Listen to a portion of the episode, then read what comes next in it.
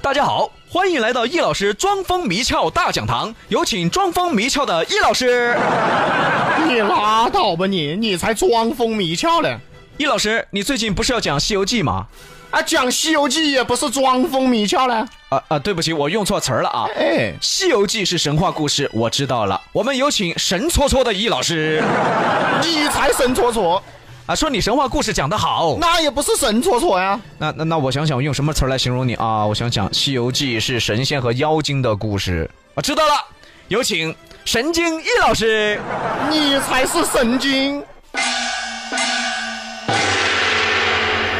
大家好，我是神经，啊不是、哎对喽不是不对哦是喽。那个，我是易老师。啊，叶老师，我这个总结多好嘛，《西游记》嘛，神仙和妖精嘛，你就是神精嘛，对吧？对吧？那照你这么说，讲《封神榜》，那是不是风师麻木嘞？对哎，对什么对啊你？欢迎大家收听易老师大讲堂，易老师给大家讲述的都是大家不知道的事情。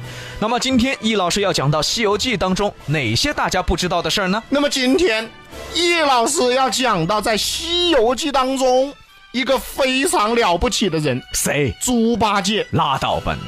猪八戒能叫了不起啊？那猪八戒都了不起了，那导播胖胖是不是非常伟大呀？啊，啊，你不能这样子说啊！准确的讲，导播胖胖不如猪八戒。哎，完了，导播胖胖连猪都不如啊！那么大家呀，这个对猪八戒的印象嘞啊，嗯都是通过电视剧啊、动画片呢、对呀那么印象都是好吃懒做、肥头大耳、对，憨厚可爱的形象。因为他是头猪嘛。那么今天易老师要讲到的是，嗯猪八戒才是师徒四人当中最厉害的人。哎呀，猪八戒比孙悟空还厉害。首先啊，我们来根据《西游记》的原文来还原一个与电视剧不一样的猪八戒。呃，这个我有感受，最近恶补《西游记》原著啊，确实比这个电视剧差距要大太多了。那么，首先我们来解释一下什么叫天蓬元帅。那天蓬元帅到底是什么官衔呢？天蓬元帅是天庭四大元帅之首，嗯，分别为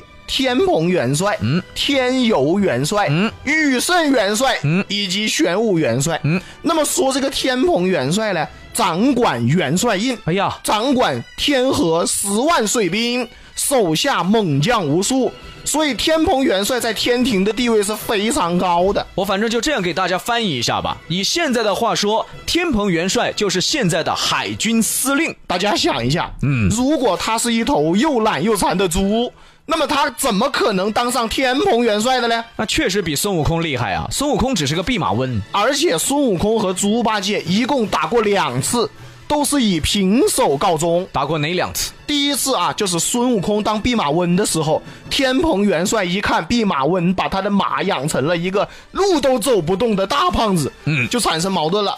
那么打了一次是打成平手，第二次呢？那就在高老庄收服猪八戒的时候啊，嗯，原文写道，打到东方发白，也就是打了一晚上，也是打了平手啊。啊，看来这个猪八戒和孙悟空的本事是不相上下的。那么猪八戒最让人嘲笑的就是他的兵器，对，耕地的耙子。那么在电视剧中啊叫做九齿钉耙，嗯，实际在原文当中这个耙子叫上宝圣钉耙，哎呀，这个钉耙才是《西游记》当中最强的武器。不对呀、孙悟空的这个金箍棒才是最强的呀。你先听我说啊啊猪八戒的钉耙是谁打造的呢？哎钉耙是太上老君亲自在炼丹炉里打造的。嗯，那么说为什么叫九齿钉耙呢？嗯，也就是天上有九个星宿，嗯，他们一人打造了一颗，哦一共九根呐、才叫九齿钉耙。那么打造完了以后呢，太上老君就送给玉皇大帝用来镇宅。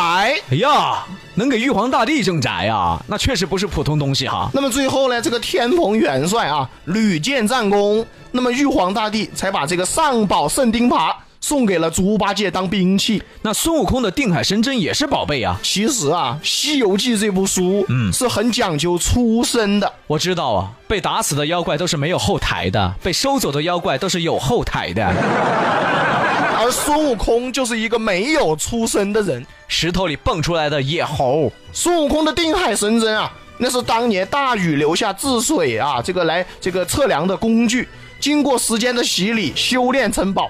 准确的说，金箍棒也是没有出身的野物。嗯，而猪八戒啊，人家是名正言顺，根正苗红，自己是天蓬元帅，兵器又是太上老君打造的我明白了，孙悟空就是非主流，猪八戒就是主流，对吧？啊，也可以这么讲啊。那孙悟空应该叫摩天轮孙悟空啊，对吧？那怎么不叫旋转木马孙悟空呢？也可以非主流嘛，对吧？啊猪八戒的钉耙远比孙悟空的金箍棒要厉害很多。哎，不对呀、哎，你想这个孙悟空的金箍棒啊，哎，能大能小，能用意念控制。可是猪八戒的钉耙，我怎么没看见过啊？接下来，我用《西游记》的一段原文来描述一下猪八戒的九齿钉耙。啊，易老师请讲。首先，此是锻炼神兵帖，琢磨成功光皎洁。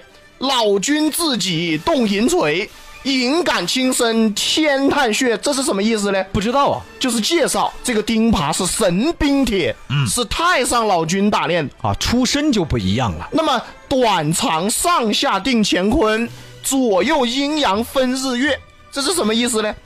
这就是说说这个钉耙也可以变大变小，和金箍棒是一样的，能上天，能通地，哦，原来这个九齿钉耙也能变大变小啊。随身变化，可心怀，任意翻腾依口诀，这是什么意思呢？它和金箍棒一样，也可以用口诀来控制它，也可以随身变化。那孙悟空把金箍棒放耳朵里，那猪八戒呢？猪八戒是把钉耙缩小以后放在怀里。啊，看来猪八戒和的钉耙和金箍棒也不相上下啊。虽然说啊，这个不相上下，但是出身比他好。嗯，没有告诉你吗？啊，孙悟空和他的金箍棒都是野物，是非主流啊。啊，孙悟空没有背景，那么在《西游记》当中有这么一集啊，这个太上老君的坐骑对青牛精对下界为害。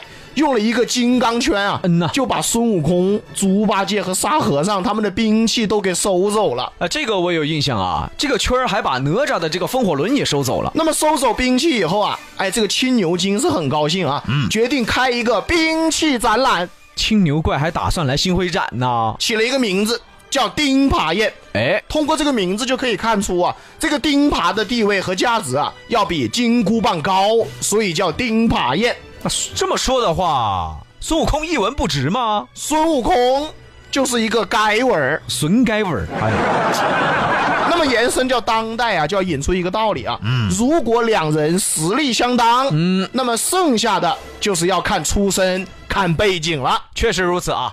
不管是用人单位还是事业单位，确实是这样的。所以该文儿是永远登不上大雅之堂的。对，谢谢易该文儿。所以说猪八戒嘞啊，并不是电视剧上面啊塑造的那个样子啊。嗯，猪八戒的能力不在孙悟空之下，你看，咱们易老师读书啊，从来都是读大家不知道的，这叫做瞎读。那么有很多的学者啊就在研究猪八戒这学者闲的呀，研究猪八戒干嘛呀？啊，那易老师也研究猪八戒啊。易老师确实很闲呐、那么学者们啊，他们说啊，如果把师徒四人放在当代，嗯那么混得最好的那就是猪八戒，为什么？因为猪八戒圆滑，对精明，会算计，从来不吃亏，又爱挣表现。对这就是当代社会上很吃皮的人具有的表现对呀、照你这么说，吃皮的人都是猪八戒。啊，可以这么说。大家好，我是卢八戒，我是一八戒我们就是快乐猪八戒啊，这什么乱七八糟的嘞啊！啊，证明我们很吃皮。那么再给大家更正一下啊，这个电视剧与原著不一样的地方。那么说电视剧当中啊，这个猪八戒啊是牵马的，嗯，而沙和尚是挑担子的，对，而原著当中猪八戒是挑担子的，沙和尚才是牵马的。哎，为什么要这样呢？在原文的最后一集，哎如来佛给他们封佛的时候就说，嗯，诸悟能一路挑担有功，那和沙和尚呢？沙悟净一路牵马有功。原来牵马的不是猪八戒哈。那么再给大家还原一个原文啊，嗯，重要更正啊，猪八戒并不是电视剧里的形象，电视剧里的猪八戒，你看多可爱呀，白白胖胖，憨态可掬。其实啊，电视剧把猪八戒塑造的形象是家猪，就是家养的猪，而原文里的猪八戒是野猪，野里的猪。又黑又丑，青面獠牙，哎呀妈呀，毁童年呢！这就是易老师最终所传达的。听易老师的课毁三观呢。